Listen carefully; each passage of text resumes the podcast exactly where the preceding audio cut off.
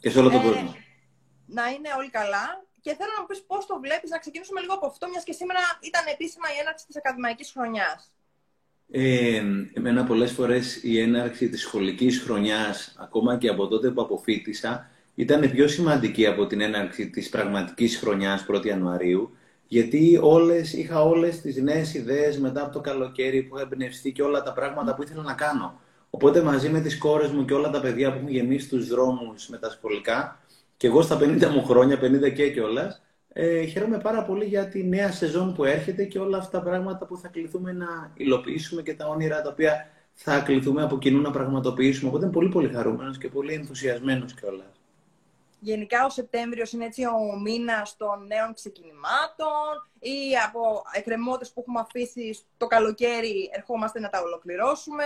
Ε, υπάρχει όμως, Βρεσί Στέφανε, ξέρεις τώρα, εντάξει, έχει ξεκινήσει αυτό, το έχουμε πει και στο προηγούμενο live.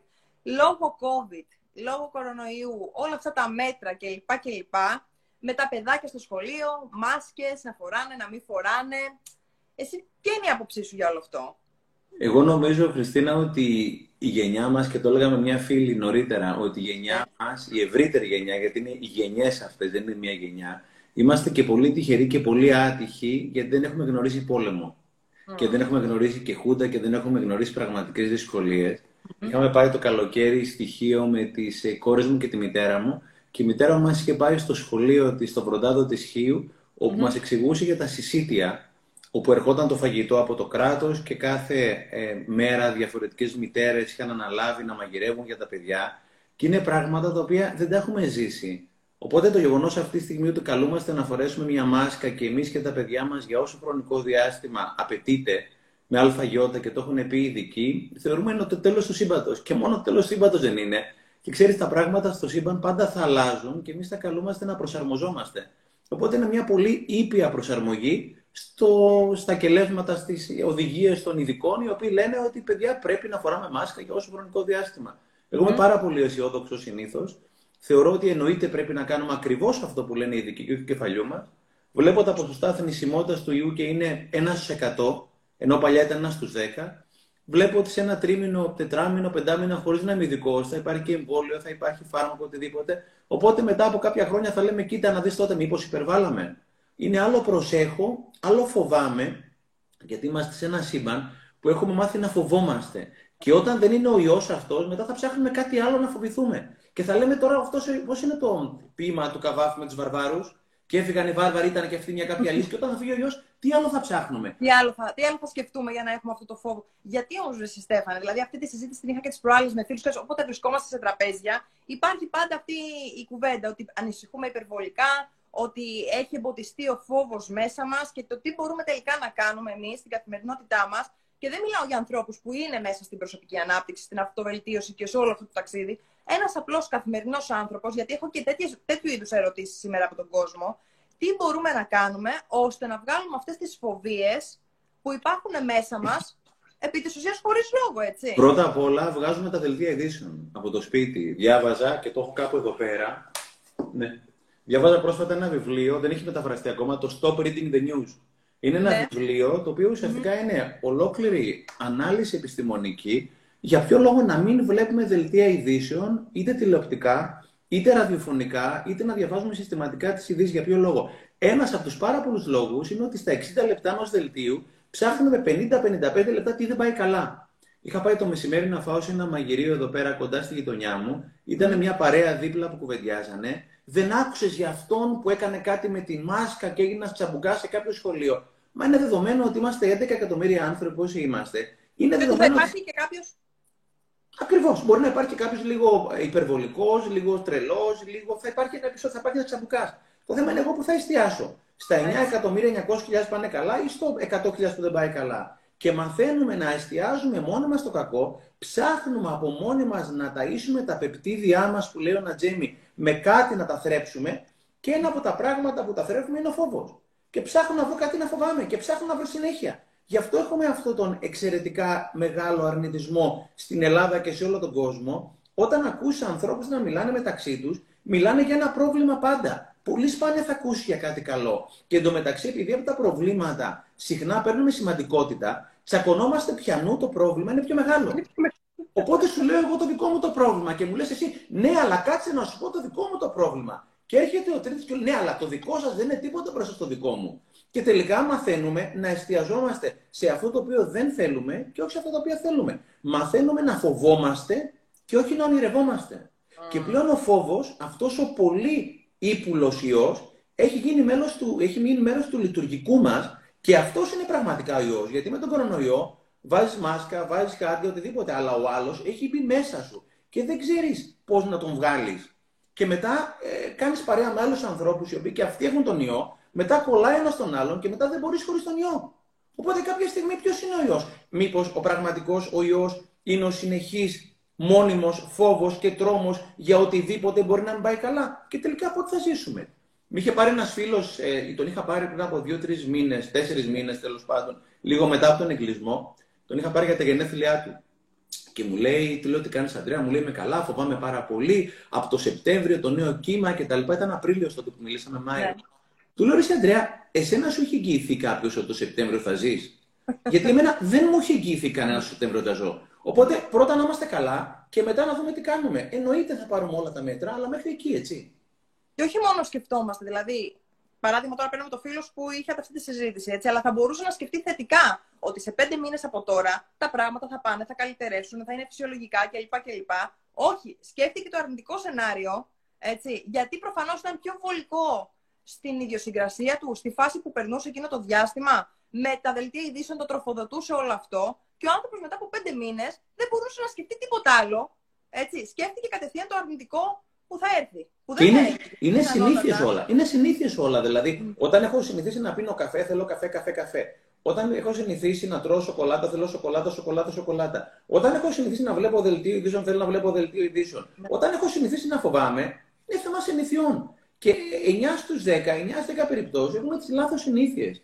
Θέλω να πω τη ζωή μου σε μια όμορφη σχέση, να έχω μια πολύ όμορφη σχέση με τον άνθρωπό μου, τα παιδιά μου να πάνε για τον όνειρό τους, να κάνουν το δικό μου όνειρο. Όταν όμως στη βάση έχω το συνεχή φόβο να φοβηθώ μία στις τόσες, δύο στις τόσες, πέντε στο... αλλά εννιά στις δέκα είναι κάτι το οποίο δεν με εξυπηρετεί καθόλου. Και πρέπει να είμαι πιο συνειδητός. Πώς λοιπόν, Ρε Στέφαν, όταν εμείς οι μεγάλοι είμαστε τόσο φοβισμένοι και έχουμε σταματήσει να ονειρευόμαστε γιατί μας είπε η κοινωνία, οι φίλοι, οι γνωστοί, οι γονείς, ότι ξέρεις κάτι, έτσι είναι η ζωή, παιδάκι μου.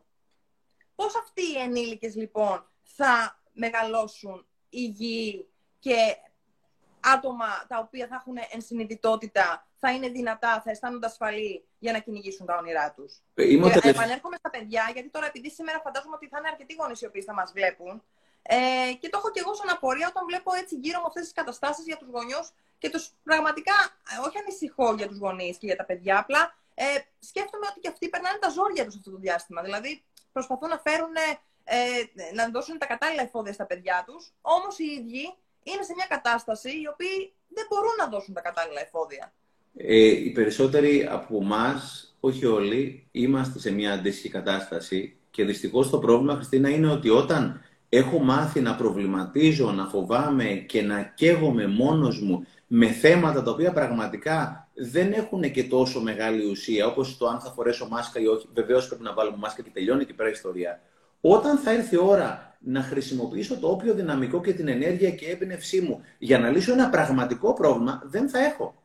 Γιατί όταν παντού βλέπω προβλήματα, βλέπω προβλήματα στο γείτονα, βλέπω προβλήματα στη μάσκα, βλέπω προβλήματα σε θέματα τα οποία δεν έχουν πραγματικά νόημα να είναι προβλήματα, εκεί πέρα πραγματικά έχω ένα πρόβλημα, ούτε μπορώ να το αντιμετωπίσω, ούτε να συγκεντρωθώ, αλλά ούτε να χρησιμοποιήσω τη δυναμική μου γιατί έχω καεί. Όταν κάνω δηλαδή προθέρμανση και τρέχω γύρω από τον. Έχω κόκκινα συνέχεια, έτσι. Ναι. Όταν ας πούμε ετοιμάζω να τρέξω ένα 800 μέτρα και έχω κάνει 15 γύρους, έχω καεί, όταν θα έρθει η ώρα πραγματικά να τρέξω τα 800 μέτρα, γιατί είμαι ο τελευταίος που θα σου πω ότι τα πράγματα είναι ρόδινα, δεν έχω και ενέργεια πια. Την έχω κάψει. Έχω αδειάσει. Οπότε είναι πραγματικά να διαχειριστούμε την ενέργειά μας πιο έξυπνα και αν το κάνουμε εμείς, θα το κάνουν και τα παιδιά μας, θα το κάνουν οι φίλοι μας ή οτιδήποτε άλλο. Άσε που ποιους ανθρώπους έχεις τριγύρω σου είναι εξαιρετικά σημαντικό. Ξέρεις και μέσα από τη μεντόρια και όλα αυτά που κάνουμε, οι περισσότεροι φίλοι μεταξύ μας είμαστε στο κομμάτι προσωπική ανάπτυξη. Οπότε, όταν οι άνθρωποι που έχεις τριγύρω σου είναι άνθρωποι που θέλουν να βρουν τη λύση και όχι το πρόβλημα, και να θες να δει το πρόβλημα, δεν μπορεί να πας πίσω. Όταν όμως οι περισσότεροι άνθρωποι. Θα σε πάνε μπροστά. Ακριβώς. Όταν οι περισσότεροι άνθρωποι, και δεν είναι κακοί άνθρωποι, αλλά έχουμε θέμα πολλοί από εμάς με το λογισμικό μας, κολλάει ο ένας τον άλλο σαν τον ιό, με αποτέλεσμα κολλάμε ένα το Δηλαδή, αν όλοι μου οι φίλοι ασχολούνται με το πρόβλημα, με μυρμυρίζουν, δεν βλέπεις τι γίνεται εκεί πέρα έξω, όχι φίλε, δεν θέλω, ευχαριστώ πάρα πολύ. Ναι. Θα σε αγαπώ, σε εκτιμώ, αλλά εγώ θέλω να κάνω παρέα με τη Χριστίνα, με τον Τζέλιο, με το Περιστέρι, με το, με το παρεάκι. Αυτό θα πάμε το ζωή μα μπροστά. Χωρίς να είμαστε mm. καθόλου τέλειοι, ούτε σούπερ ήρωε, ούτε οτιδήποτε άλλο. Οπότε και η επιλογή των ανθρώπων που έχουμε τριγύρω μας είναι εξαιρετικά σημαντική. Mm-hmm. Γιατί αυτό είναι ένα σοφό σύστημα το οποίο ό,τι του βάλεις, αυτό θα σου βγάλει. Αν του βάλεις ειδήσει, θα σου βγάλει φόβο. Αν του βάλεις αγάπη, θα σου βγάλει έμπνευση. Αν σου βάλει, του βάλεις καλές παρέες, θα σου βγάλει μια τεράστια δυναμική. Είναι πολύ σημαντικό ότι φορτίζουμε, βάζουμε στα αυτοκίνητα μας την καλύτερη βενζίνη, αλλά στον εαυτό μας ξεχνάμε να βάζουμε καλά καύσιμα και βάζουμε ό,τι σκουπίδι υπάρχει. Είναι να είμαστε πιο συνειδητοί. Ισχύει. Ο, πάνω σε αυτό που είπες τώρα, θέλω να συμπληρώσω και τη σημαντικότητα των θετικών δηλώσεων, επειδή ακούμε για τις θετικές δηλώσεις. Το αναφέραμε και με τη Στέλλα τη Ζουλινάκη στο προηγούμενο live την προηγούμενη εβδομάδα. Και είναι αυτό. Οι θετικές δηλώσεις είναι κάψιμο καλό για το λογισμικό μας, έτσι. Για να αρχίσουμε να σκεφτόμαστε θετικά και στο τέλος να πιστεύουμε και τελικά να πράττουμε θετικά. Ναι, ναι. Πολλές φορές χρησιμοποιούμε κάποιες λέξεις ότι φταίω, την αλλάζω αυτή και λέω: Έχω την ευθύνη. Δηλαδή, αυτό ακριβώς που λέγατε με τη Στέλλα. Δηλαδή, κάθε... Ακριβώς. Κάθε λέξη που χρησιμοποιώ έχει μία δόνηση. Και είναι να είμαι πιο συνειδητός στις σκέψεις. Δηλαδή, αν η σκέψη ήταν ρούχα, το πρωί που φεύγουμε από το σπίτι δεν διαλέγουμε τα ρούχα. Γιατί να μην διαλέγουμε τις σκέψεις μας, γιατί να μην διαλέγουμε τις παρέες μας, γιατί να μην διαλέγουμε τις συνήθειές μας; Μόνο προσέχουμε τι παπούτσια θα φορέσουμε, τι τσάντα θα βάλουμε, τι ρούχα θα βάλουμε, όσοι έχετε μαλλιά, πώς θα τα φτιάξετε το ίδιο ακριβώς attention, προσοχή τέλος πάντων, να δώσουμε στο μέσα μας, γιατί είναι το σημαντικότερο πράγμα. Δεν έχουμε και τίποτε άλλο, ξέρεις, έτσι. Τώρα με τον κορονοϊό και όλα αυτά που είδαμε, είδες ότι δεν ελέγχουμε ποτέ το έξω, αλλά πάντα ελέγχουμε το μέσα. Και αυτό το μέσα είναι να μάθουμε να τροφοδοτούμε σωστά. Γιατί είναι ένα πραγματικά τέλειο κομπιούτερ. Το οποίο αν το αχρηστεύσεις, αχρηστεύεται. Είναι use it or lose it. Ε, εδώ έχουμε πάρα πολύ κόσμο στην παρέα. Χαιρετάνε, λένε τα, κάνουν τα σχόλιά τους. να μιλήσουμε λίγο για την κακή διάθεση. Για πες, τι να πούμε. Λοιπόν, κακή διάθεση.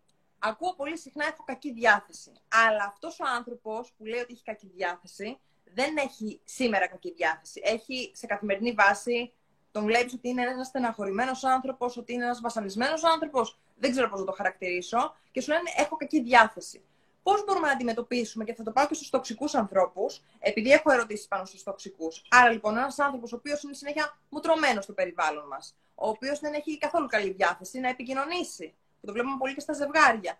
Πώς μπορούμε να αντιμετωπίσουμε αυτούς τους ανθρώπους οι οποίοι μας δυσκολεύουν στην καθημερινότητά μας; Πρώτα απ' όλα και εγώ έχω κάποιες φορές κακή διάθεση, δεν είμαι πάντα χαϊχούι. Όλοι μας. Αλλά είπε ναι. είπες το μαγικό. Ότι όταν είναι πιο συστηματικό, δηλαδή δεν είναι ότι σήμερα δεν έχει ο άλλος καλή διάθεση, που είναι απόλυτα φυσιολογικό να υπάρξουν αυτές τις στιγμές. Γιατί είμαστε άνθρωποι, δεν είμαστε ρομπότ να γυρνάμε το διακόπτη μόνο στο χάπι, ας πούμε, και να πηγαίνουμε happy choices όλη μέρα.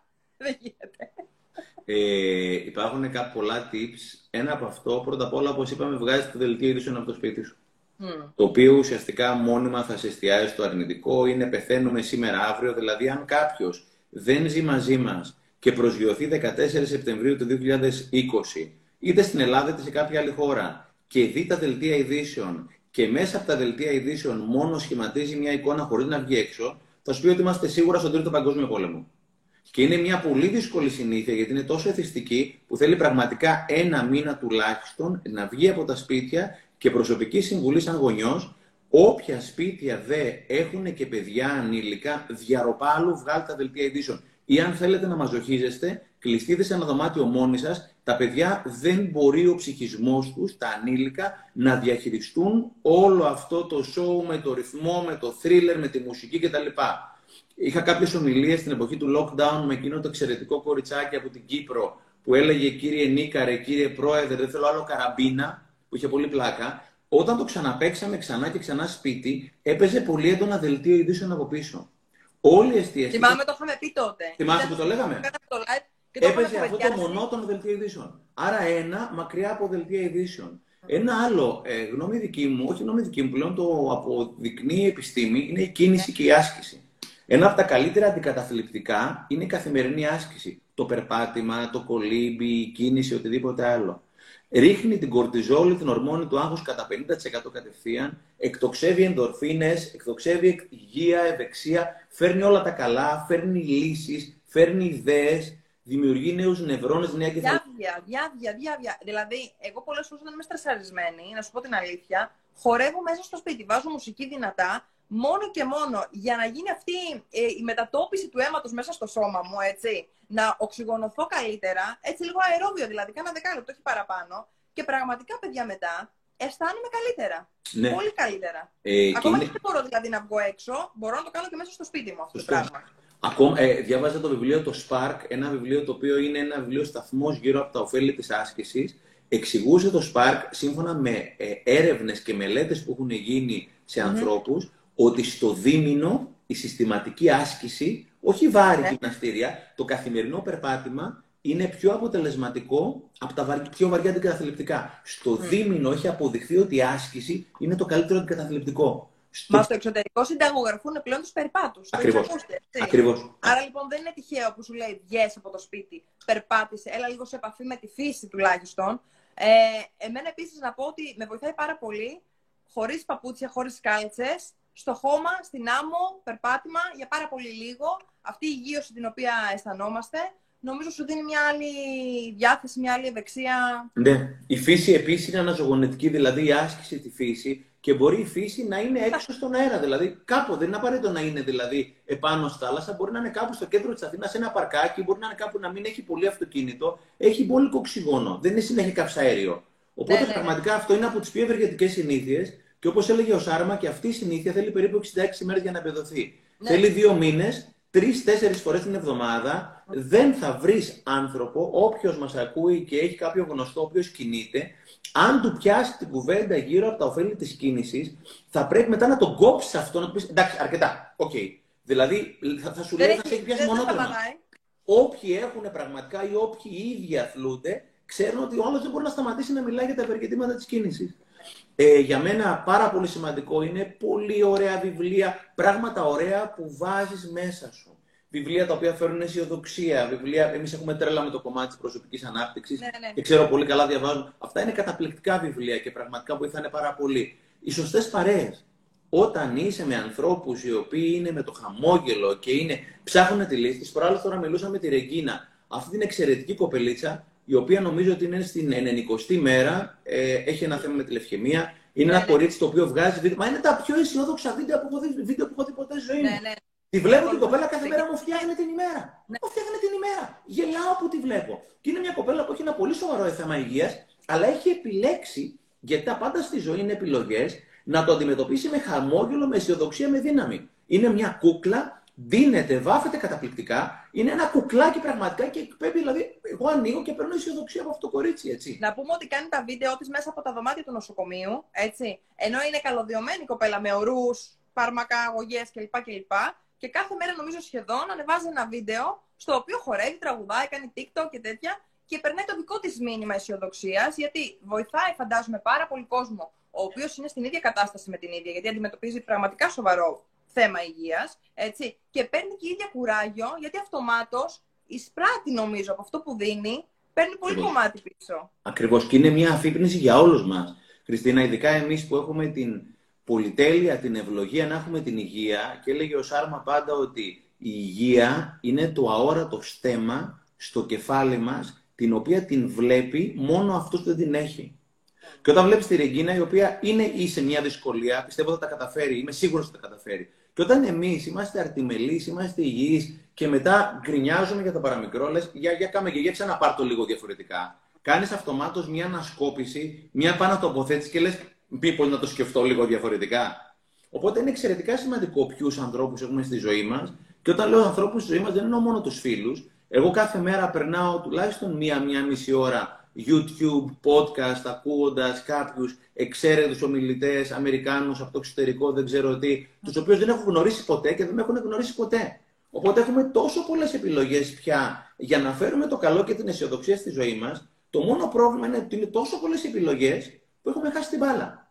Όταν ήμουν μικρός, μπαίναμε σε ένα ρουχάδικο, είχε δύο τζιν, μπλε και μαύρα. Τώρα υπάρχει μπλε, μαύρο, ξεφτισμένο, μη ξεφτισμένο, χαμηλοκάβαλο, ψιλοκάβαλο.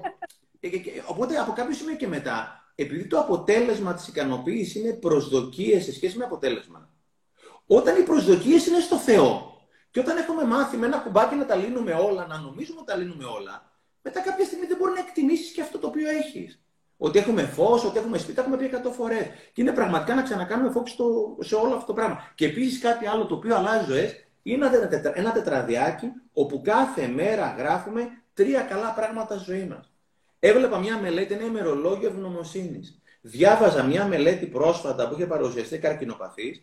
Το να γράφω τρία θετικά πράγματα την ημέρα, στον μήνα έχει ανεβάσει αποδεδειγμένα την χαρά μου κατά 25%. Απόδειξη. Αν η χαρά μου είναι στο χ, γράφοντας τα καλά πράγματα τα οποία περνάνε και δεν τα βλέπω, γιατί ξέρεις, δεν είναι η πρόοδος που μας κάνει χαρούμενους. Είναι η αίσθηση της πρόοδου. Όταν το ναι. γράφω, το φωτογραφίζω και το συνειδητοποιώ. Και λες, μαλάκα, μίλησα με τη Χριστίνα σήμερα. Έκανα και αυτό, πήγα εκεί. Και συνειδητοποίησα τόσα καλά πράγματα. Απλώς περνάνε και θεωρούμε και ψάχνουμε αυτό που λέγαμε νωρίτερα. Οπότε αυτό το τράδιο αλλάζει και αυτό ζωές. Και αυτό θέλει ένα με δύο μήνες για να γίνει ουσιαστικά αυτοματισμός. Είναι τόσο πολλοί τρόποι για να πάρουμε χαρά πραγματικά. Αυτό το λέω και συνέχεια και στα δικά μου τα live όταν είμαι μόνη μου ή στα post που ανεβάζω, ότι το κάνω περίπου τρία χρόνια, τέσσερα, κάπου εκεί περίπου. Καταγράφω και την αυτόματη γραφή που εγώ συμπληρώνω, που μου αρέσει πάρα πολύ. Έτσι, το οποίο είναι λίγο δύσκολο στην αρχή να μπει σε αυτή τη διαδικασία, αλλά δεν είναι ακατόρθωτο μετά. Σου γίνεται συνήθεια. Μετά θες να γράψεις. Θες να πεις όλα αυτά που αισθάνεσαι, να μιλήσεις για τον εαυτό σου, για όλα αυτά που έμαθες, για αυτά, όλα αυτά που είδες. Να παρατηρήσεις βασικά τον εαυτό σου. Ποιος είσαι, τι έζησες σήμερα, τι κατάφερες σήμερα, τι καινούριο έμαθες με τον σύντροφό σου, με το παιδί σου, με τον συνάδελφό σου. Νομίζω ότι πρέπει να αρχίσουμε να παρατηρούμε λίγο περισσότερο τη και ζωή. το σημαντικότερο, Χριστίνα, δεν μπορώ να συμφωνήσω περισσότερο. Θέλω να σε ρωτήσω ένα-δύο πράγματα και πώ το ναι. κάνω, θα επανέλθω. Αλλά το ναι. σημαντικότερο, παρατηρούμε τον εαυτό μας και το κουβεντιάζουμε με τον εαυτό μας. Δηλαδή, παρατηρείς τον εαυτό σου, λες όλα αυτά και τα λες στο σημαντικότερο άνθρωπο στη ζωή σου. Πες ότι είμαστε ο σημαντικότερος άνθρωπος. Δεν είναι εγωιστικό. Μας το μάθανε ότι, ότι είμαστε εγωιστές. Δεν είναι εγωιστικό, παιδιά. Πρώτα θα αγαπάμε τον εαυτό μας, θα ισχυροποιήσουμε τον εαυτό μας και ύστερα θα είμαστε υγιείς και έτοιμοι να δώσουμε απλόχερα την αγάπη μας, τη βοήθειά μας σε όλο τον περίγυρό μας. Και ειδικά, και ειδικά ακόμα περισσότερο όσοι είμαστε γονείς, έχουμε ένα παραπάνω λόγο όχι να κλέψουμε από τον εαυτό μας προσοχή, αλλά να δώσουμε περισσότερο για να έχουμε να δώσουμε. Γιατί Έτσι. ουσιαστικά ο εαυτός μας είναι ένας ταχυφορτιστής, τον οποίο αυτά τα power bank, τα οποία όσο πιο πολύ τα φορτίσεις, τόσο πιο πολύ θα μπορεί να φορτίσει το κινητό το οποίο συνδέει στο power bank. Οπότε, αν το power bank είναι άδειο, αυτό δεν πέρα θα βιάσει αν το παιδί σου. Πες μου τι ώρες το γράφεις, αν έχεις κάποιες συγκεκριμένες ώρες που γράφεις το ημερολόγιο σου, Χριστινάκη. Εγώ το γράφω το πρωί με το που ξυπνήσω. Αυτό προσπαθώ να κάνω. 90% από όλα αυτά τα τέσσερα χρόνια κάνω αυτό το πράγμα. Με το που ξυπνήσω, πριν πιω καφέ, πριν πλύνω τα δόντια μου, οτιδήποτε, ε, ασχολούμαι με αυτό. Γιατί είμαι ακόμα σε ένα επίπεδο, θεωρώ, ότι είμαι, όχι θεωρώ, το έχω διαβάσει σε έρευνες δηλαδή, ότι είμαι σε ένα επίπεδο ακόμα που είμαι μεταξύ, δεν έχει επανέλθει 100% η συνειδητότητά μου και μπορεί να γράψω πράγματα που είτε μπορεί να είδα στον ύπνο μου, που είτε μπορεί να έρθει σαν σκέψη επειδή είδα κάποιο όνειρο. Δώσε ένα παράδειγμα. Δώσε παραδείγματα να δω τι γράφεις. Μπορεί να γράψω από το ότι έχω να πληρώσω τα κοινόχρηστα. Είναι ελεύθερη γραφή, έτσι. Δηλαδή δεν πάει καθόλου στο κομμάτι ε, να κριτικάρω αυτό που γράφω, ούτε να αναρεστώ αυτό που γράφω, ούτε να σκεφτώ γιατί το γράφω. Το γράφω. Είναι η σκέψη του όπως έρχεται. Δηλαδή, έχω να πληρώσω τα κοινόχρηστα. Ε, τι ωραία μέρα έχει σήμερα. Θα φορέσω αυτό. Ε, μην ξεχάσω να πάρω το Στέφανο να του πω χρόνια πολλά. Ε, πόσο καλά αισθάνομαι. Σήμερα η μέρα είναι μπροστά μου. Τι πράγματα θέλω να κάνω. Κάτι που μπορεί να σκέφτηκα στον ύπνο μου. Είναι, είναι σκέψεις οι οποίες, αν τις γράψεις, γιατί τις γράψεις και δεν τις γράψεις με γράμματα, ξέρεις, καλλιγραφικά κλπ. Τις γράψεις όπως έρχονται, ε, μπορεί να βγάλεις πολύ ζουμί από αυτή την υπόθεση. Μπορεί να βλέπεις σε διάστημα ημερών να επαναλαμβάνονται πράγματα τα οποία συνειδητά δεν τα έχεις σκεφτεί και πιθανότατα να έρχονται πράγματα από το υποσυνείδητο που σου χτυπάνε την πόρτα και σου λένε Κοίταξε, είμαι κι εγώ εδώ. Είμαι ναι, εγώ ναι, εδώ, ναι, είμαι ναι, εδώ. ναι. Γράφεις αρνητικά, Χριστίνα, καθόλου; Σκέψεις; Βέβαια. Όταν, όταν γράφεις αρνητικές σκέψεις ή αρνητικά, ας πούμε ότι υπάρχουν αρνητικά συναισθήματα, μετά πώς νιώθεις; Κοίταξε, προσπαθώ να καταλάβω γιατί το γράφω αυτό το αρνητικό. Δηλαδή, γιατί το θεωρώ καταρχάς αρνητικό. Εγώ πιστεύω ότι κάθε τι που μας συμβαίνει και σου είπα, το, το ξέρετε, το κάναμε πρόσφατα όταν κάναμε το live, μόλις είχα χάσει τη μητέρα μου, έτσι. Δεν μπορούσε, πίστευα ότι δεν μπορούσε να συμβεί χειρότερο πράγμα στη ζωή μου. Ήρθα αντιμέτωπη με το μεγαλύτερο φόβο της ζωής μου. Και εκεί ήταν που αποφάσισα ότι κοίταξε να δεις, ή θα πέσεις στα πατώματα γιατί σου έχει συμβεί ό,τι χειρότερο πίστευες ότι μπορεί να σου συμβεί, ή θα πάρεις κουράγιο και μέσα από τη δουλειά σου θα βοηθήσεις ανθρώπους με τον τρόπο που μπορείς εσύ τέλος πάντων να βοηθήσεις και θα βοηθήσεις και τον ίδιο στον εαυτό. Και είχα δύο επιλογές, Στέφανε, και επέλεξα τη δεύτερη.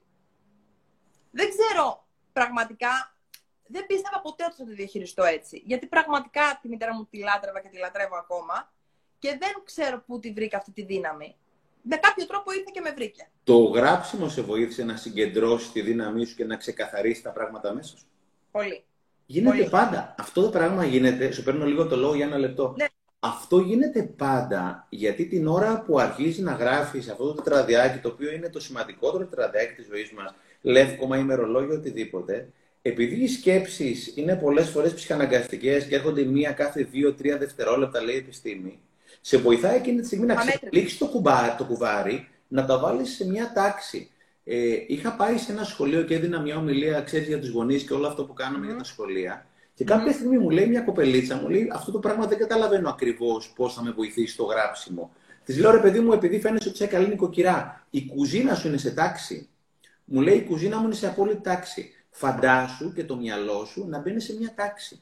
Να βάζεις τα πράγματα στη θέση. Ναι. Συναισθήματα, σκέψεις, ιδέες, οτιδήποτε άλλο. Εν τω μεταξύ, ο λαός έχει κάτι συγκλονιστικό που λέει ότι τη χαρά, αν τη μοιραστείς, διπλασιάζεται. Τον πόνο, αν το μοιραστείς, μένει ο μισός. Αλλά αυτό το οποίο δεν μας έχουν πει είναι ότι αυτό γίνεται όταν τα μοιράζομαι και με τον εαυτό μου. Οπότε όταν το γράφεις το πρόβλημα και δεν υπάρχει άνθρωπος που να μην έχει προβλήματα για να μην τρελαινόμαστε, την ώρα που το γράφεις το πρόβλημα, πρώτα απ' όλα έχεις αρχίσει να το λύνεις, γιατί έχεις γράψει την εκφώνηση. Το καταγράφεις, το βλέπεις. Λοιπόν, και την ώρα εκείνη ταυτόχρονα, γράφοντάς το, βγαίνει από μέσα σου. Είναι σαν να το εξομολογήσει ένα πολύ καλό φίλο. Άσε που μέσα από αυτό χτίζεις τη σχέση με τον εαυτό σου. Γιατί την ώρα που γράφεις, έλεγε ο Τζιμ Ρον, κάνεις συνάντηση με τον εαυτό σου. Κάνεις meeting με τον εαυτό σου. Κάνεις συλλογή καλών ιδεών. Και είναι πραγματικά συγκλονιστικό αυτό το τετράδιο, πώς αλλάζει ζωές. Και εγώ τα πρώτα χρόνια το χρησιμοποιούσα για να γράφω μόνο τα καλά. Εδώ και πολλά χρόνια αρκετά, επειδή το, χρησιμο... το γράφω από το 2007 εγώ. Mm-hmm. Τα τελευταία 3-4 χρόνια γράφω και όλα τα αρνητικά. Αλλά μπαίνουν τα πράγματα. Μου λέγει μια φίλη μου η Χριστίνα, μπορεί να μας ακούει κιόλας, μου λέει: Εγώ στο τετράδιο μου λέει τα λύνω όλα. Στο τετράδιο μου τα λύνω όλα. Ένας άλλος, σε μια ομιλία που πήγα, γιατί πάντα κουβεντιάζουν για αυτά τα θέματα, μου λέει: Τα βρίσκω με τον εαυτό μου. Έτσι. Είναι συγκλονιστικό αυτό εδώ πέρα το τετράδιο τι κάνει. Και σου επαναλαμβάνω από έρευνα σε καρκινοπαθείς που είχα παρακολουθήσει σε ένα συνέδριο από έρευνα στη Φλόριδα, κάπου στην Αμερική, από πανεπιστήμιο, 25% αυξάνεται η χαρά γράφοντας τρεις φορές την εβδομάδα, όχι κάθε μέρα, από τρία θετικά πράγματα. Φαντάζομαι να γράφουμε κάθε μέρα κάποια θετικά πράγματα και τα αρνητικά, πώς ναι. είναι το εσωτερικό επίπεδο. Γιατί περιμένουμε τη χαρά να είναι απ' έξω προς τα μέσα. Είναι, είναι πάντα από μέσα προς τα έξω. Γι' αυτό βλέπεις βλέπεις ανθρώπους που τα έχουν όλα, δεν έχουν τίποτα και ανθρώπους που δεν έχουν τίποτα. Βλέπεις τη Ρεγκίνα με μια κλονισμένη γη κοπέλα, δηλαδή κουνάει όλο το ίντερνετ. Ναι, ναι, ναι, ναι, ναι, ναι, πραγματικά. Ήθελα να ρωτήσω τους φίλους που μας ε, παρακολουθούν ότι αν μας έλεγε κάποιος ότι κοιτάξτε να δείτε, θα πάρετε ένα-δύο τετράδιο και θα αρχίσετε να γράφετε και σε έξι μήνες θα είστε πλούσιοι. Θα έχετε όλη την αυθονία του κόσμου. Θα το έγραφαν αυτό το τετράδιο. Γιατί πραγματικά τα ωφέλη που δίνει αυτό το τετράδιο είναι αυτό ακριβώς πιστεύω που λέω. Ότι σου δίνει τέτοια αυθονία εσωτερική και τέτοια δύναμη που τη χρειάζεσαι για να αντιμετωπίσεις στην πορεία κάποια πράγματα στη ζωή σου, που γιατί δεν μπαίνουμε τελικά στον κόπο να βγούμε λίγο και να αλλάξουμε αυτές τις συνήθειές μας, αφού θα γίνουμε πλούσιοι. Είναι, είναι συνήθεια και ακόμα και αν κάποιος σου πει ότι θα γίνεις πλούσιος και πεις καλά, ναι, εντάξει, τώρα χέσαι με εντάξει, καλά. Ακόμα και έτσι πρέπει να περάσει τις 22 πρώτες μέρες που είναι δύσκολο. 22 mm. δεύτερες μέρες είναι λίγο μέση, λέει ο Σάρμα, και τις τελευταίες 22 μέρες είναι τέλειο. Επειδή αυτό το έχουμε εφαρμόσει στα σχολεία και επειδή γυρίζω πολύ τα σχολεία, όπως ξέρεις, έχει ναι. τύχει συχνά να μιλήσω με εκπαιδευτικούς και με γονείς. Δεν μιλάω στα παιδιά του δημοτικού, συνήθως μιλάω στους mm. γονείς εκπαιδευτικούς. Και μου έχουν πει πολλοί εκπαιδευτικοί γονείς ότι παιδιά τα οποία κάποια στιγμή δεν ένιωθαν καλά, ανέτρεξαν σε προηγούμενες ημέρες για να βρουν το συνέστημα. Οπότε, παιδιά, μιλάω για τρίτη, τετάρτη δημοτικού που το κάνουμε και εμείς οι μεγάλοι, αλλά φαντάσου παιδί και Δευτέρας δημοτικού από την Κόρινθο, η Κωνσταντίνα μου το είχε πει, ότι κάποια στιγμή άνοιξε το τετράδιο, προηγούμενες σελίδες, είδε πράγματα ευχάριστα και άλλαξε κατευθείαν το συνέστημά της. Το συνέστημα το κάνω εγώ. Το συνέστημα το κάνω εγώ. Δεν με κάνει αυτό. Και αυτό είναι να το καταλάβουμε. Ότι ουσιαστικά εμείς φτιάχνουμε το συνέστημά μας. Και που δεν είδε, λέω, να διαχειριστούμε και να ε, διώξουμε τα αρνητικά συναισθήματα. Γιατί είναι και αυτά, δεν υπάρχουν καλά και κακά συναισθήματα. Υπάρχουν ευχάριστα και δυσάρεστα, όπως λέει ο Νατζέμι. Οπότε ακόμα και η λύπη είναι ένα συνέστημα το οποίο ο πόνος είναι ένα ευεργετικό συνέστημα. Αρκεί να μην το νιώθω 9 στα 10. Έτσι. Και υπάρχει τρόπος να μην το νιώθω 9 στα 10. Θέλεις να μας πεις λίγο γι' αυτό, για τον πόνο. Γιατί είχα και κάποια μηνύματα έτσι από ανθρώπους σήμερα. Ε, έλαβα ένα, ένα μήνυμα από μια κοπέλα η οποία μου έλεγε μια ιστορία ότι σε πολύ μικρή ηλικία νοσεί ο σύντροφός της με καρκίνο, ότι πονάνε και οι δύο πάρα πολύ. Μιλάμε για πολύ νεαρές ηλικίες, έτσι, παντρεμένα τα παιδιά. Ε, και έχουν όλο αυτό τον πόνο μεταξύ τους και δεν ξέρουν πώς να το διαχειριστούν. Άρα λοιπόν θα μπορούσαμε να πούμε κάποια πράγματα για τον πόνο και για τη διαχείριση του πόνου σε δύσκολες καταστάσεις; Ο πόνος λέει ο Ρόμπινς ότι ο μόνος ο λόγος που βιώνω τον πόνο είναι για να με βγάλει στη δράση.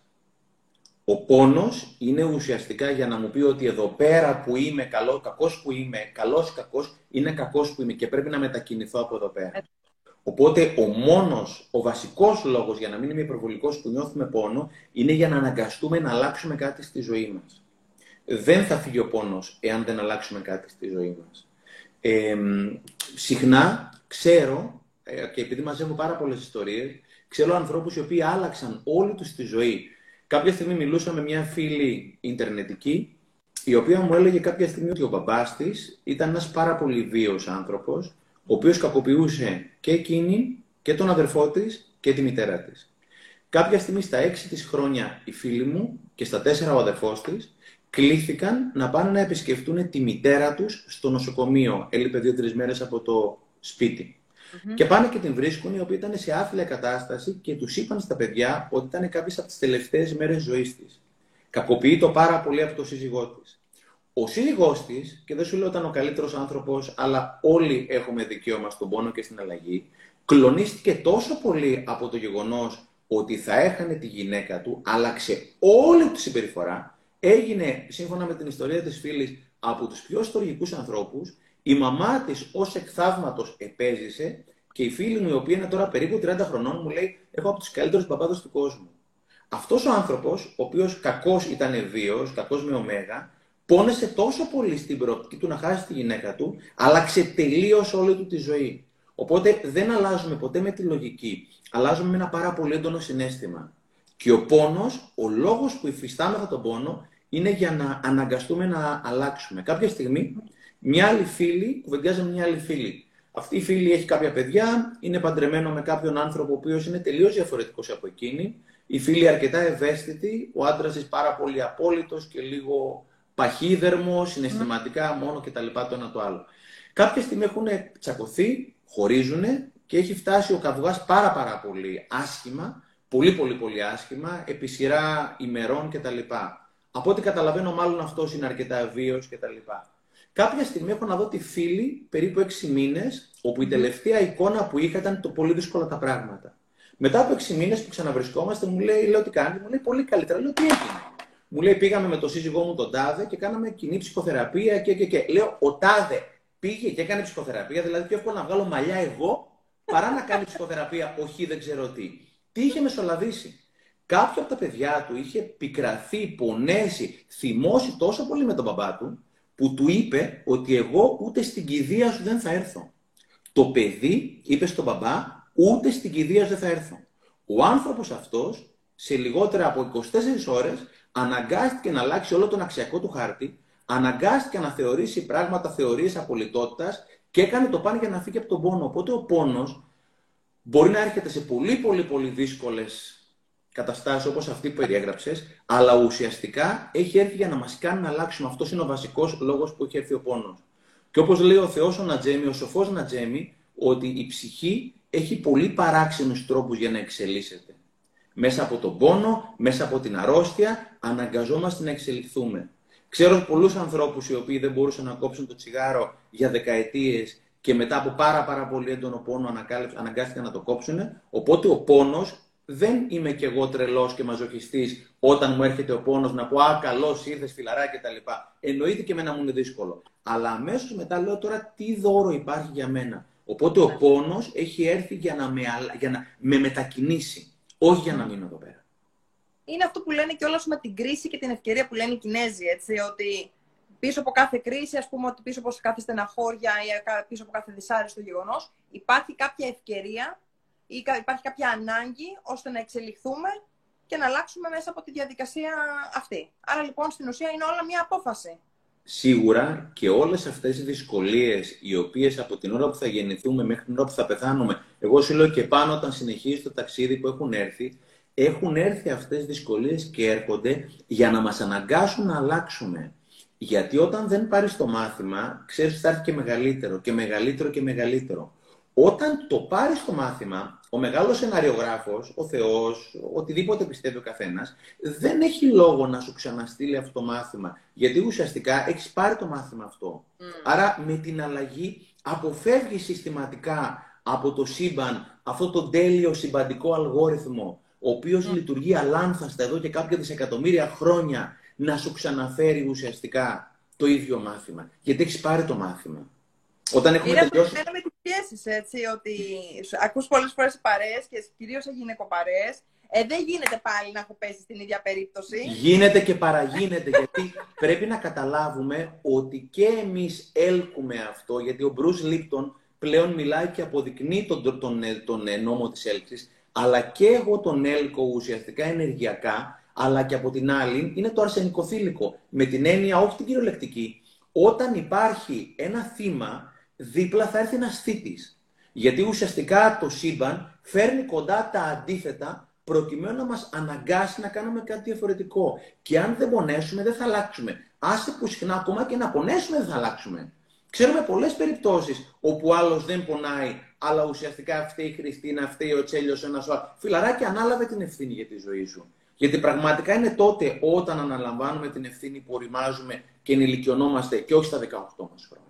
Ναι, αλλά μετά για ποιο πρόβλημα θα έχουν να κλαίνε, αν την αναλάβουν την ευθύνη; Λύσουν το πρόβλημα, μετά τι θα λένε; Διάβαζα ένα βιβλίο, πρόσεξε, ναι. γιατί όταν αλλάζεις βέβαια πίστα, αλλάζουν και τα προβλήματα με την έννοια ότι τα προβλήματα, τα παθήματα έρχονται συνέχεια για να μας μάθουν πράγματα.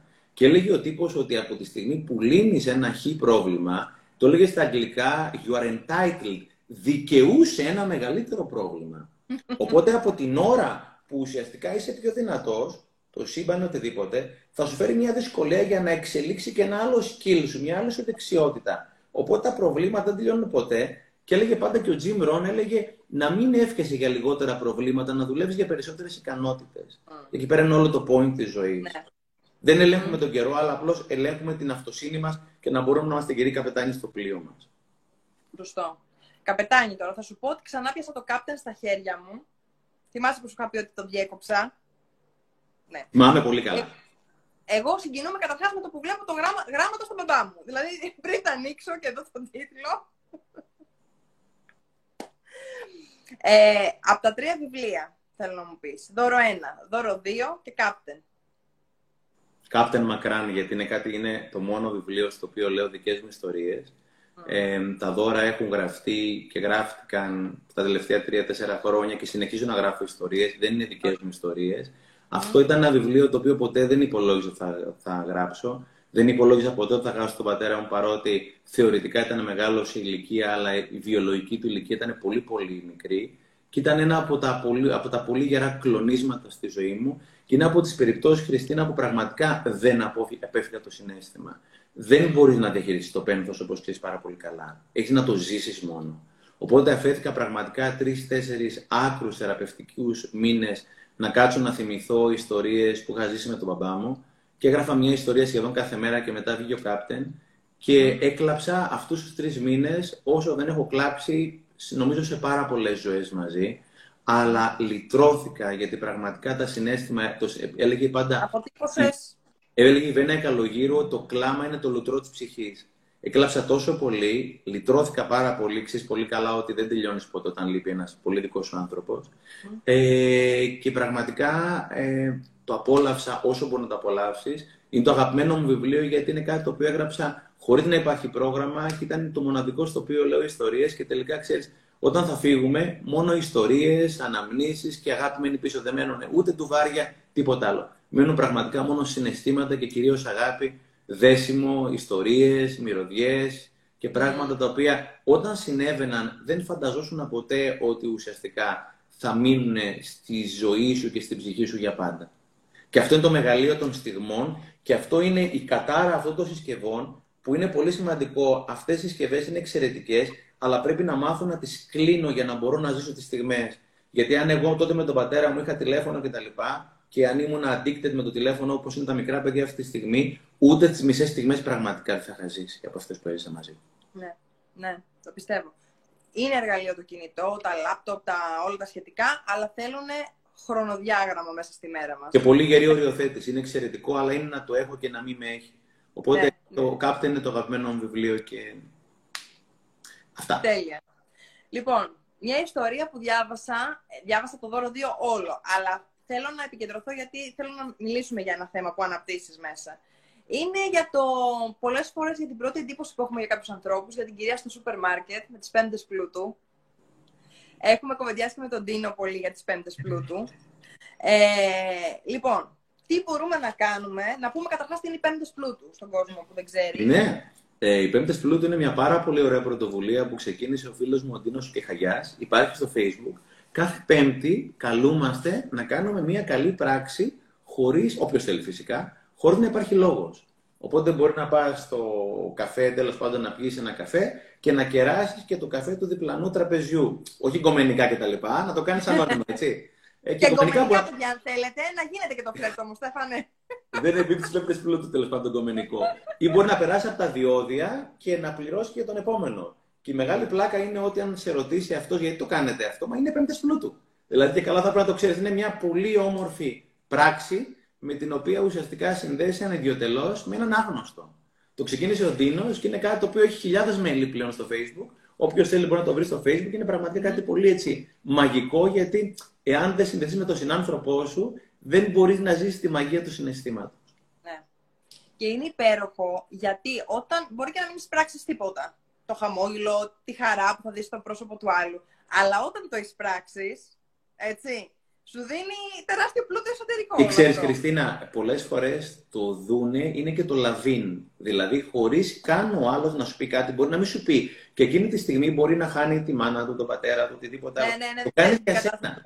Είναι, είναι για μένα η σύνδεση, η αγάπη μπορεί να είναι η πιο εγωιστική με την καλή έννοια ε, πράξη, γιατί πραγματικά τροφοδοτήσει τόσο πολύ, χαίρεσαι τόσο πολύ, το κάνεις για σένα. Ειδικά όταν πρόκειται για γνώση. Εγώ λέω καλημέρες πάντα το πρωί που τρέχω εδώ πέρα στη βουλιαγμένη και τα λοιπά και μου αρέσει πάρα πολύ, έχει τύχει πολλές φορές να μου τις επιστρέψουν. Παλιά έκρινα, τώρα πια δεν κρίνω.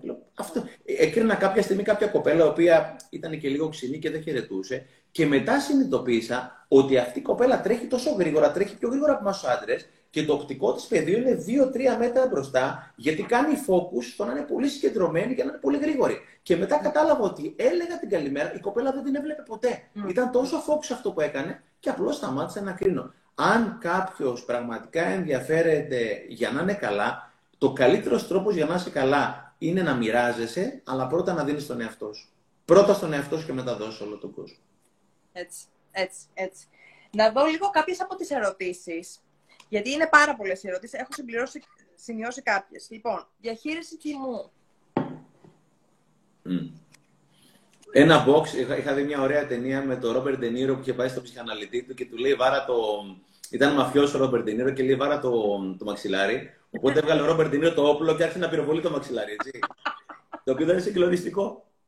Η διαχείριση μου καταρχήν δεν είμαι ο ιδανικός άνθρωπος, μπορεί να μην είμαι καν ο ειδικός άνθρωπος. Το κομμάτι. Ε, Όλες αυτές οι ερωτήσεις γίνονται σε σένα επειδή πάρα πολύ ωραία έχεις μεταφέρει τις διάφορες ιστορίες με τα διάφορα μηνύματα από τα βιβλία σου. Σαφώς και εσύ καταφέρεις ναι, ναι, ναι. εδώ τη δική σου βιωματική Πρώτα απ' όλα, όπως λέει και ο Περιστέρης, ο φίλος μας, η ναι. επικοινωνία είναι θεραπεία.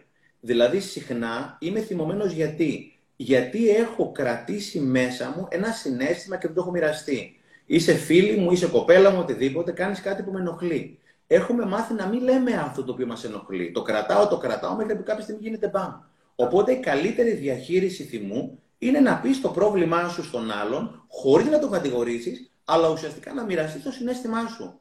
Όπως έλεγε ο Στίβεν Κόβι, το iMessage. Ξέρεις, Χριστίνα, όταν εσύ κάνεις αυτό, εγώ νιώθω αυτό το πράγμα. Οπότε εκείνη τη στιγμή ξέρεις τι κάνω εγώ. Άμα δεν το πω, δεν υπάρχει περίπτωση να το καταλάβεις αυτό το πράγμα. Και ξέρεις κάτι, Ρεσί Στέφανα, δεν έχουμε έρθει με manual. Δηλαδή και ο άλλος δεν μπορεί να ξέρει τώρα εμένα τι με ενοχλεί. Θα το πάρουμε και στις σχέσεις, γιατί έχω πολλά για τις σχέσεις. Αλλά αν δεν του το πω, είμαστε δύο άνθρωποι οι οποίοι τώρα γνωριστήκαμε. Έτσι. Είμαστε στην αρχή μιας σχέσης, για παράδειγμα.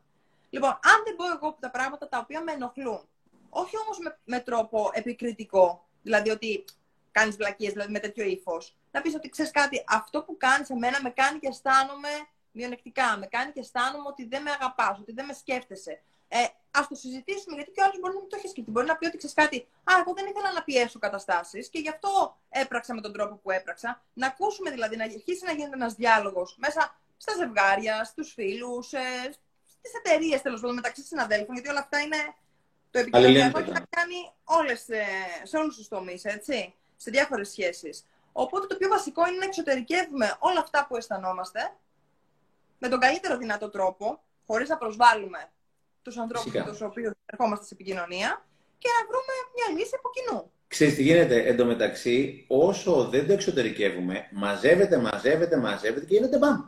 Οπότε ναι. ο πιο ωραίος τρόπος είναι να πεις: ε, Είναι κάτι το οποίο αυτό μου αρέσει, αυτό εγώ δεν, δεν, δεν, δεν μπορώ να το χειριστώ. Δηλαδή, ειλικρινά. Και πολλές φορές τι γίνεται. Σου απαντάει ο άλλος με την απόλυτη ειλικρίνεια, δεν λύνεται το πρόβλημα, δεν λύνεται με αλφαγιώτα, αλλά μόνο που ξέρει ο άλλος που βρίσκομαι και ξέρεις εσύ που βρίσκεται ο άλλος, αυτομάτως έχω καλύτερη αίσθηση του που είμαι σχέση με τον άλλον. Ε, Οπότε πολλές φορές. Αν υπάρχει σύμπνοια. Ακριβώς. Ακούς ανθρώπους, του το είπα, αλλά δεν έκανε τίποτα. Δεν είναι το ζητούμενο να κάνει κάτι. Το ζητούμενο να του πεις ακριβώς την αλήθεια σου. Και μας έχουν μάθει να μην λέμε την αλήθεια και για μένα, όταν δεν λέω την αλήθεια, λέω ψέματα. Εγώ πολύ συχνά με τη Μαρία, τη σύντροφό μου, από την αρχή της σχέσης λέγαμε πραγματικά αλήθειες. Κάποιες στιγμές είπαμε πράγματα τα οποία δεν άρεσαν ένας στον άλλο, ήταν απόλυτα ειλικρινή. Και ένιωσε και ο ένας και ο άλλος πάρα, πάρα πολύ ασφαλή. Οπότε η αλήθεια μου γράψε μια φίλη στο Facebook ένα ωραίο τέτοιο, είναι σαν το ενόπνευμα. Στην αρχή τσούζει, αλλά μετά κάνει καλό. Και είμαστε ένα σύμπαν όπου είμαστε φυγόπονοι. Και θέλω τώρα να είμαι καλά, και όταν τώρα δεν κάνω το δύσκολο, μετά θα έχω το δύσκολο μετά. Οπότε όταν κάνω το δύσκολο τώρα και λέω την αλήθεια, μετά θα έχω το εύκολο για μετά. Και μετά όταν συνηθίσει να είσαι ειλικρινής, αυτόματα μετά δεν μπορείς να μην πεις την αλήθεια. Να μην είσαι. Και όσο πιο συχνά τη λες, τόσο και με πιο ωραίο τρόπο τη λες, με λιγότερη ένταση και τόσο πιο πολύ διατεθειμένος είσαι να ακούσει και την αλήθεια του άλλου. Οπότε η αλήθεια είναι στο επόμενο δώρο, όταν με το καλό βγει, είχα γράψει ένα κείμενο το οποίο λέγεται το, το ευθύγραμμο του. Πρώτο ο Θεός να είμαστε καλά. Α, παιδιά, καλά. και ήδη, θεωρήστε, γιατί ρωτούσα. Σε δύο χρόνια, αν είμαστε καλά, το 2022 δεν θέλω να βγάζουμε κάθε χρόνο. Έχουμε ναι. πει με τα παιδιά από την Κιμπούξη κάθε δύο χρόνια. Να είμαστε καλά πρώτα ο Θεός. Οπότε, οπότε έγραφε το, το, το, η ιστορία αυτή λέγεται το ευθύγραμμο τμήμα. Το ευθύγραμμο τμήμα τι είναι; Στο δημοτικό μας έμαθαν ότι συντομότερη, το ευθύγραμμο τμήμα ορίζεται ως η συντομότερη απόσταση ανάμεσα σε δύο σημεία. Η ειλικρίνεια για μένα είναι η συντομότερη απόσταση ανάμεσα σε δύο ανθρώπους. Και είναι εξαιρετικά σημαντικό να ξέρω που βρίσκεσαι εσύ και να ξέρεις που βρίσκομαι εγώ. Άκουγα τις προάλλες τον Τζέι Σέτι, αυτό το εξαιρετικό παιδί, ας πούμε, που είναι μεγάλος ναι. δάσκαλος, παρότι είναι πιτσυρικά, πρώην βουδιστής μοναχός κτλ. Ναι, ο οποίος ναι, ναι. έλεγε, ο οποίος έλεγε δεν, δεν είμαι αυτό που νομίζω ότι είμαι. Δεν είμαι αυτό που νομίζεις ότι είμαι. Είμαι αυτό που νομίζω ότι νομίζεις ότι είμαι. Το έχουμε χάσει τόσο πολύ στη μετάφραση με το να πει, λέμε, την απόλυνειά μας, όπου εγώ σου λέω έρχομαι για Θεσσαλονίκη. Πηγαίνω Λέσβο.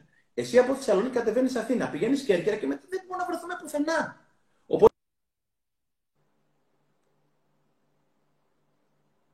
Και υπάρχει τίμημα φυσικά για αυτό το πράγμα. Κάπου διάβαζα ένα από τα ωραία τα τσιτάτα. Λέει η αλήθεια δεν θα σου φέρει πολλούς φίλους, αλλά θα σου φέρει τους σωστούς φίλους. Σωστούς. Και πολύ σημαντικό αυτό το πράγμα.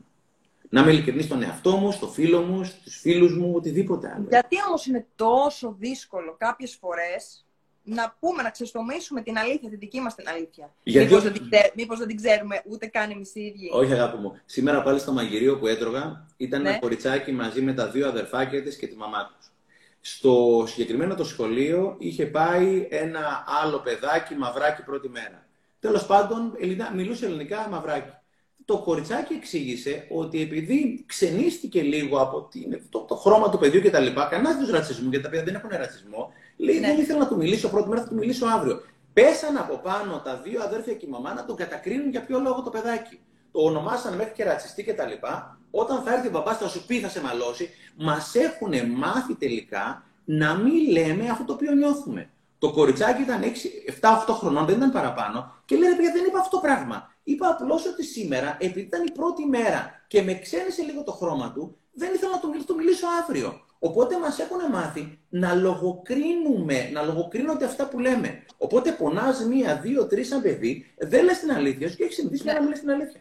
Ναι. Δεν έχουμε μάθει τα παιδιά μας να λένε την αλήθεια τους, κι ας μη μας αρέσει. Δεν τα επικροτούν να πούν την αλήθεια. Ε, παιδί Μας έχουν μάθει να είμαστε καλά παιδιά και και και.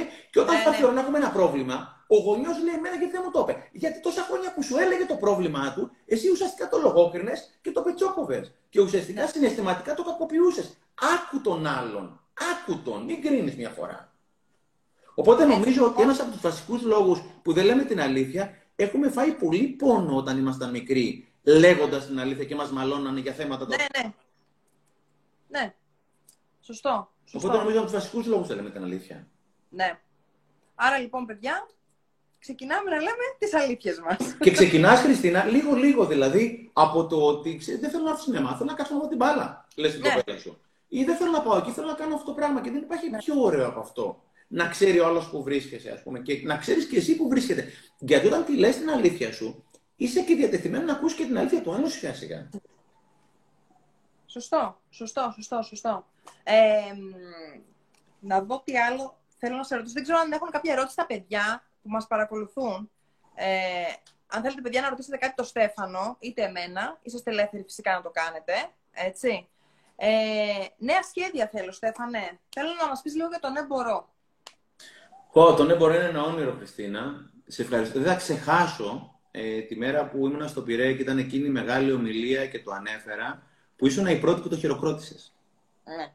Ειλικρινά δεν το ξεχάσω αυτό το πράγμα. Δεν το ξεχάσω. Το θυμάμαι και εγώ είχα συγκινηθεί πολύ γιατί έχω δει πόσο πολύ το στηρίζεις αυτό το πράγμα. Είναι το δικό σου όραμα και είναι συγκινητικό όταν οι άνθρωποι προσπαθούν με κάποιο τρόπο ε, να πετύχουν το στόχο τους, να τους επικροτούμε και να είμαστε εκεί να τους στηρίζουμε. Είναι και συγκινητικό όταν φίλοι σου, και είμαστε φίλοι, δεν είμαστε κολλητοί, με ένα χειροκρότημα πραγματικά σε τιμούν τόσο πολύ και μετά χειροκροτήσαν και. Δεν το ξεχάσω ποτέ αυτό το πράγμα που έκανες. Είναι αυτά τα μικρά πραγματάκια τα οποία λες τώρα χειροκροτήσω ή να μην χειροκροτήσω. Αν νιώθεις χειροκρότα, δεν ναι. θα μετανιώσεις για αυτά τα οποία έκανες παρά για αυτά που δεν έκανες. Έτσι, ισχύει. Τον έχω, αν σου πω, σε δύο-τρία λεπτά θα κλείσει από ό,τι βλέπω, είναι 10 η ώρα. Oh.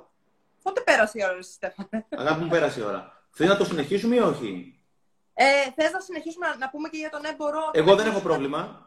Ωραία, ωραία. Συνεχίζουμε.